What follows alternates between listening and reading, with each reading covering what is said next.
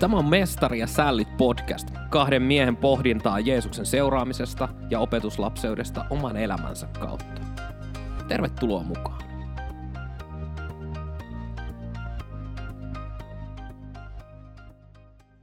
Huomenta Eetu. Huomenta. Huomenta Kaitsu.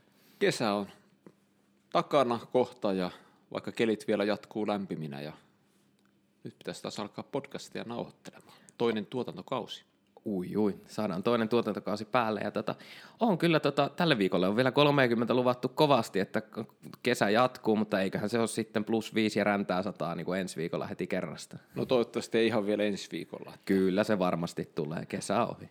Näin se. Mutta kiva olla tekemässä yhdessä taas podcastia ja vaikka olihan meillä tuossa välissä yksi livevetoki Jurvassa. Niin oli. Oli tota, kaikkien aikojen ensimmäinen mestari ja sällit live. Oli aika mukava käydä semmoinen nykäsemässä. Kyllä, ja itse asiassa oli niin mukavaa, että ne jatkuu tässä syksyn mittaan ja Etelä-Pohjanmaan kansanlähetyksen nettisivulta voi käydä katsomassa paikkakuntia, missä meitä voi tulla ihan livenä kuuntelemaan. Joo, sitten tota, ne onkin sitten aivan toisenlaisia settejä, koska me ei voi enää leikkoa niitä siinä hetkessä, näitä meidän huonoja juttuja pois, mitä me nyt voidaan tehdä. Et ne on kyllä ihan next step juttuja. Se on kyllä ihan totta, että osanottoni jo etukäteen. Joo, kyllä. Meillä on syksyyn kaavailtu vähän, että pohditaan niitä asioita, mitkä estää meitä jotenkin lähtemästä liikkeelle. Ja yksi ehkä semmoinen, mitä on miettinyt, niin liittyy siihen meidän identiteettiin siitä, että ketä me ollaan kristittyinä ja Jumalan lapsina. Ja mä ainakin itse aina välillä yhä edelleen törmää siihen, että kun puhutaan tämmöistä kristityn elämäntavasta tai opetuslapseudesta, niin se jollakin tavalla nostaa ihmisessä karvat pystyyn ja tulee semmoinen ajatus jotakin elitismiä ja miettinyt vähän sitä, että mistä se johtuu.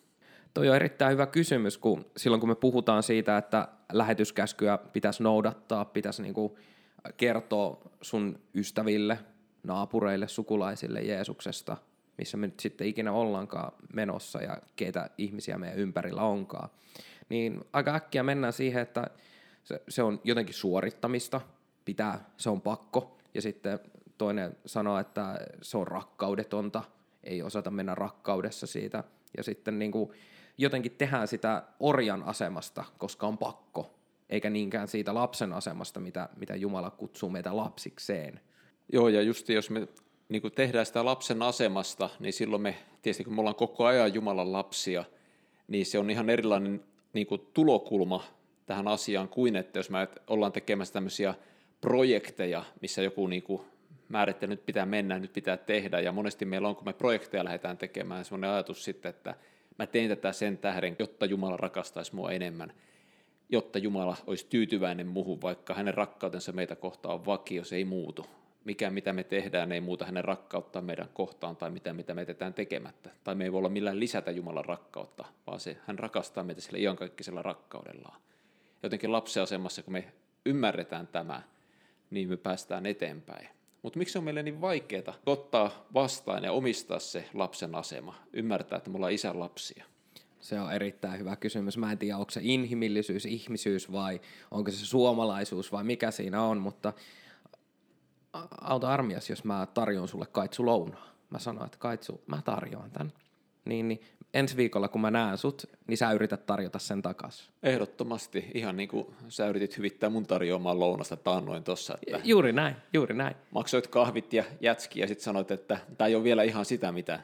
Ei olla ihan samoissa, mitä se lounas maksaa. Ihan totta. Mutta siis toi jotenkin, jotenkin meillä on semmoinen tarve yrittää niinku tavallaan tasata tilit jotenkin. Ja tämä on mulle tosi henkilökohtainen asia, koska tota, mä alun perin lähdin niin kuin tavallaan Jumalan työhön tai siitä, että mä yritin maksaa takaisin Jumalalle sen, mitä Jumala on tehnyt mun edestä. Aika nopeasti huomasin, että ei muuten kannata tämä, tämä tilikirja on vähän liian pitkä meikäläisen niin kuin, hyvitettäväksi.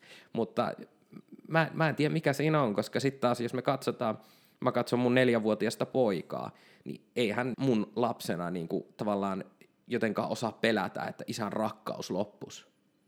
Sanon, että älä aja sillä pyörällä ilman kypärää.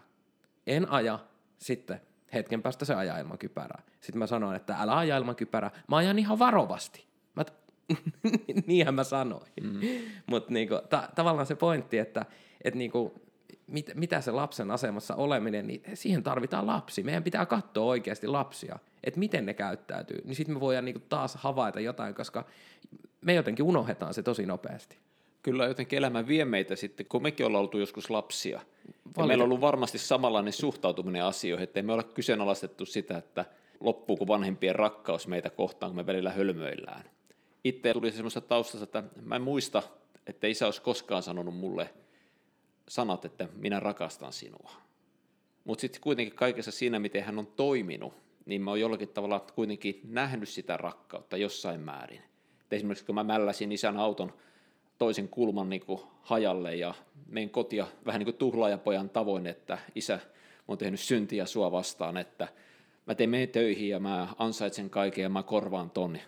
Mutta isä kysyy, että sattuko kellekään pahasti. Mä sanoin, että ei käynyt ja isä tuumasi, että rahallahan tuosta selviää. Eikä ollut puhettakaan siitä, että mun tarvitsisi maksaa ja työlläni ansaita sitä. Ja siinä voisi sanoa, että siinä oli jotain ehkä sellaista isän rakkautta, mitä sai vaan ottaa niin kuin lahjana vastaan. Tämmöinen niin kuin jotenkin nousi tuolta mieleen. Joo, aika, aika hieno. Aika hieno. Ja siinä jotenkin niin kuin toteutui se, mitä niin kuin Jeesus sanoi, että jos kerran me pahat ihmiset osataan antaa lapsillemme kaikenlaista hyvää, niin kuinka paljon enemmän taivaallinen isämme antaa meille hyvää, kun me sitä häneltä pyydetään. Ja jotenkin Jumalan isyys ja Jumalan niin rakkaus ja hyvyys, niin se on moninkertaisesti enemmän kuin meidän maallisten isien hyvyys. Niin, ja nekin tuntuu monesti osaava ihan hyviä juttuja antaa. Nimenomaan. Että kuinka hyviä asioita Jumala oikeasti voi kyllä. antaa, niin se on, se on kyllä niinku, se on vaan niinku mahtavaa. Ja opittaisiin luottamaan siihen just, että meillä on tällainen äärimmäisen hyvä ja rakastava isä. Mm, kyllä.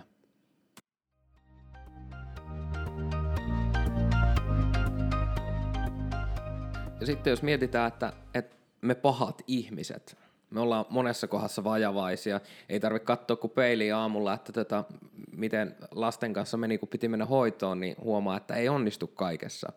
Ja se, että vaikka kuinka yrittäisi olla hyvä, niin, niin ei vaan onnistu. Ja silloin meidän kuitenkin toiminnat niin kuin, ö, mun isänä ja sitten myöskin tota, lapsena, kun mulla on oma isä, niin, niin nämä, nämä asiat vaikuttaa meihin ja nämä, nämä voi haavoittaa meitä ja tota, aiheuttaa sitten erilaisia asioita. Ja sitten ongelma on myös siinä, että me heijastetaan näitä meidän Jumala-kuvaamme. Eli tavallaan se, että jos ajatellaan, että esimerkiksi on hylkäämisen kokemus pohjalla, niin sitten voi lähteä tosi helposti heijastaa sitä Jumalaa, että jos mä en nyt tottele Jumalaa, jos en mä tee niin kuin Jumala multa pyytää, jos mä epäonnistun jossain asiassa, niin Jumala hylkää mut. Sen rakkaus ei enää riitäkään, vaan Jumala kävelee pois ja lähtee ja se on sitten siinä.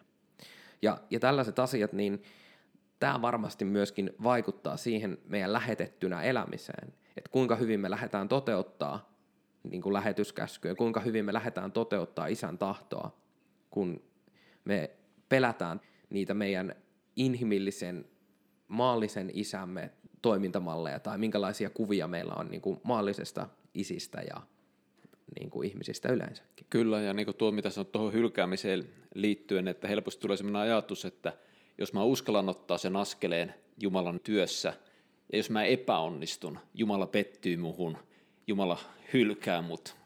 Vaikka näin ei ole, vaan me saadaan epäonnistua, me saadaan kokeilla, että pahintahan on se, että me ei tehdä mitään. Mm, kyllä. Ja sitten nä, nä, näitä on tämmöisiä erilaisia haavoja, mitkä, mitkä voi aiheuttaa. Ja sitten toinen, mikä on, että jos me ei koskaan olla saatukaan kokea niin kuin esimerkiksi rakkautta, niin sitten me, me tarvitaan sitä tosi paljon. Me niin kuin tavallaan kun joku osoittaa rakkautta, niin me ollaan kuin imuriin, metään sitä puoleemme ja näin ikään. Mutta nämä on niitä asioita, jotka vaikuttaa tosi vahvasti siihen, että kuinka me heijastellaan meidän taivaallista isää ja miten me pystytään sitten lähteä toteuttaa hänen tahtoansa, koska jos meillä on koko ajan niin kuin taustalla semmoisia pelkotiloja, että, että jos mä yritän ja epäonnistun, niin tuleekin tota, Jumala jättää mut tai, tai Jumala rankasee mua jollain tavalla oikein, oikein niin kuin rutolla ja tota, mitä, mitä kaikkea nyt onkaan. Mutta. Joo, ja sitten jollakin tavalla niin kuin tärkeä muistaa myös, että kun me lähdetään, että kelle me tehdään näitä asioita, että helposti me voidaan ajatella, että me tehdään sitä sille pastorille tai jollekin ihmiselle, joka muistuttaa näistä asioista – ja se nousee justi ehkä siitä niistä tyhjiöistä, mitä meillä on, että me yritetään ansaita tänne ihmisen hyväksyntää ja ihmisen rakkautta sillä, että mä tsemppaan ja mä niin kuin käytän kaikki päiväni tunnet, käytän opetuslasten tekemiseen, jotta sällit olisi podcastissaan tyytyväisiä, että mä otan näitä askeleita, vaikka meidän tulee miellyttää isää. Joo, ja to, toi on se yksi niin kuin ongelma siinä, että me tavallaan yritetään miellyttää sitä ihmistä välissä, joka, joka ehkä kertoo sitä, mitä Jumala on puhunut tai julistaa siitä lähetyskäskystä ja näin ikään, mutta ei missään nimessä se ei saa olla sen niin kuin ihmisen miellyttämistä, vaan se on, se on niin kuin aina ja kaikkialla, niin se on niin kuin tehdään Jumalalle, tehdään Jeesukselle. Se on se niin kuin ydin siinä. Nimenomaan niin kuin kolossalaiskirjassa sanotaan, että kaikki mitä te teette, tehkää se niin kuin Jumalalle. Ja tämä pitäisi olla jotenkin se meidän elämän asenne kaikessa, että isä on se meidän rakkauden kohde ja isä on hän, jolle me tehdään näitä asioita. Ja... Joo, ja tuossa tulee myöskin se, että jos me lasketaan meidän identiteettiä siitä, mitä me, miten me suoriututaan, mitä me tehdään, jos me laitetaan se jonkun ihmisen varaan, annetaan jonkun ihmisen määritellä se, niin se on tosi häilyvää. Niin kuin tavallaan, että ei, ei se nyt tarvitse kuin tota, joku moka ja sitten sillä ihmisellä onkin vaikka haava siinä. Niin kuin sä vaikka petät luottamuksen siitä, että ajatellaan, että ollaan sovittu, että kaitsu nähdään tuossa jossain niin kuin vaikka kello yhdeksän. Ja sitten esimerkiksi mun nuoruudessa mulle koulussa, mä olin koulukiusattu ja mulle tehtiin aika usein silleen, että sovittiin, että nähdään jossain. Sitten mä tulin sinne ja siellä ei ollutkaan ketään. Ja sitten niin mä pyydän kaitsua, että hei nähdään tuolla pihalla kello yhdeksältä. Ja sitten kaitsu on öö, siellä on tapahtunut vaikka jonkinlainen liikenneonnettomuus ja sen takia niin kuin kaitsu on myöhässä sen 20 minuuttia ja sitten mä, mä oon siellä, että okei, taas mua on kusetettu, taas mut jätettiin yksin tänne ja sitten niin kuin, mä teen siitä johtopäätöksiä ja lähden menee. Enkä enää koskaan puhu kaitsulle, koska hän oli niin kuin minulle epäreilu ja epäoikeudenmukainen. Ja, ja, mä... kait, ja kaitsu täysin tietämätöntä, mikä ihmisille tuli, koska mä en tiedä sun haavasta, mihinkä osuin. Joo, nimenomaan. Ja, ja tämä on niinku semmoinen, että, että jos, me, jos me tavallaan eletään täältä haavoista käsin ja jätetään toimimatta ja yritetään niinku tavallaan etsiä ihmiseltä sitä niinku ratkaisua, niin silloin me tullaan aika usein haavoitetuksi ja niinku pahimmassa tapauksessa lisää. Kyllä. Ja sen takia tietysti meidän tärkein tehtävä onkin, että me eletään isän rakkaudesta käsin ja isän rakkauden alla ja täydellisen hyväksynnän alla ja liikutaan, tehdään, toimitaan. Joo, ja se se on sitten vielä niin kuin paljon hienompaa se, että kun saa olla tässä niin kuin isän rakkaudessa, niin hän myöskin niin kuin eheyttää ja hän, hän niin kuin korjaa sitä, missä, missä on satutettu ja haavoitettu. Ja ne haavat voi parantua, kun niistä ne puhdistetaan ja hoidetaan kuntoon ja, ja käsitellään ne asiat. Niin silloin, silloin voi olla toinen puoli tuntia myöhässä ja on silleen, että no hei, kyllä mä tiedän, että kaitsu tulee. Kyllä.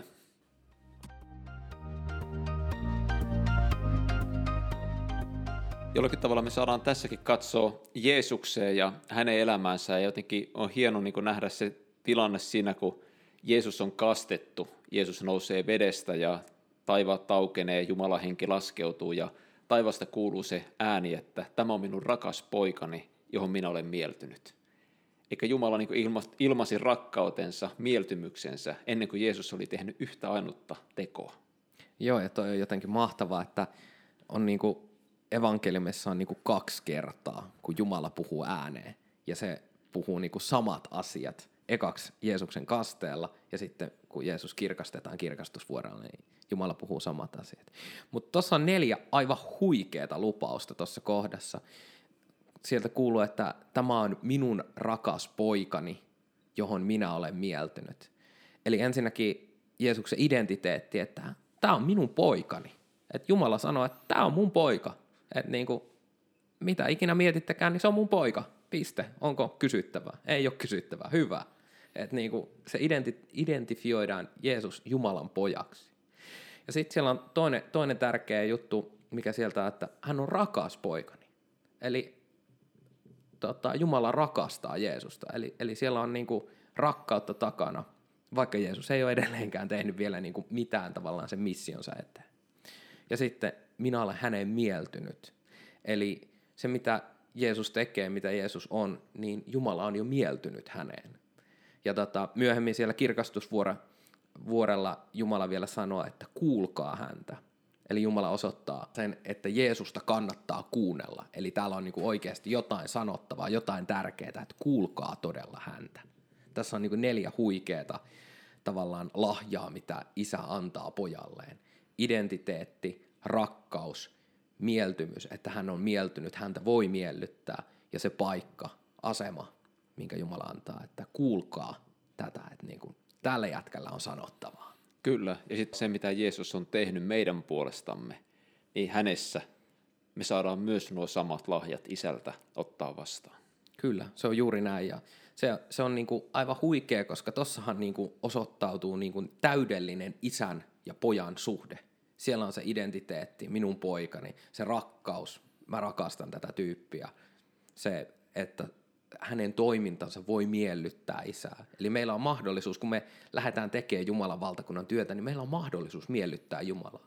Että jos niin kuin maallisen isän kohdalla on ollut silleen, että ei niin, kuin, niin sanotusti ole ollut mahdollisuutta miellyttää, että saa kymppi Miikan ja sieltä on penkistä tuhahettu, että jaa, Miikka.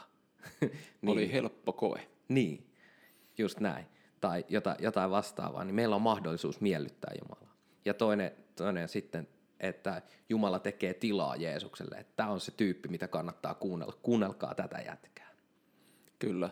Ja mä luulen, että moni meistä tarvitsisi kuulla Jumalalta nuo sanat tänäänkin, että sinä olet minun rakas poikani, johon minä olen mieltynyt. Sinä olet minun rakas tyttäreni, johon minä olen mieltynyt. Ja siitä niin kuin isän rakkaudesta käsiin sitten astua elämään sitä elämää, mihin meidät on kutsuttu.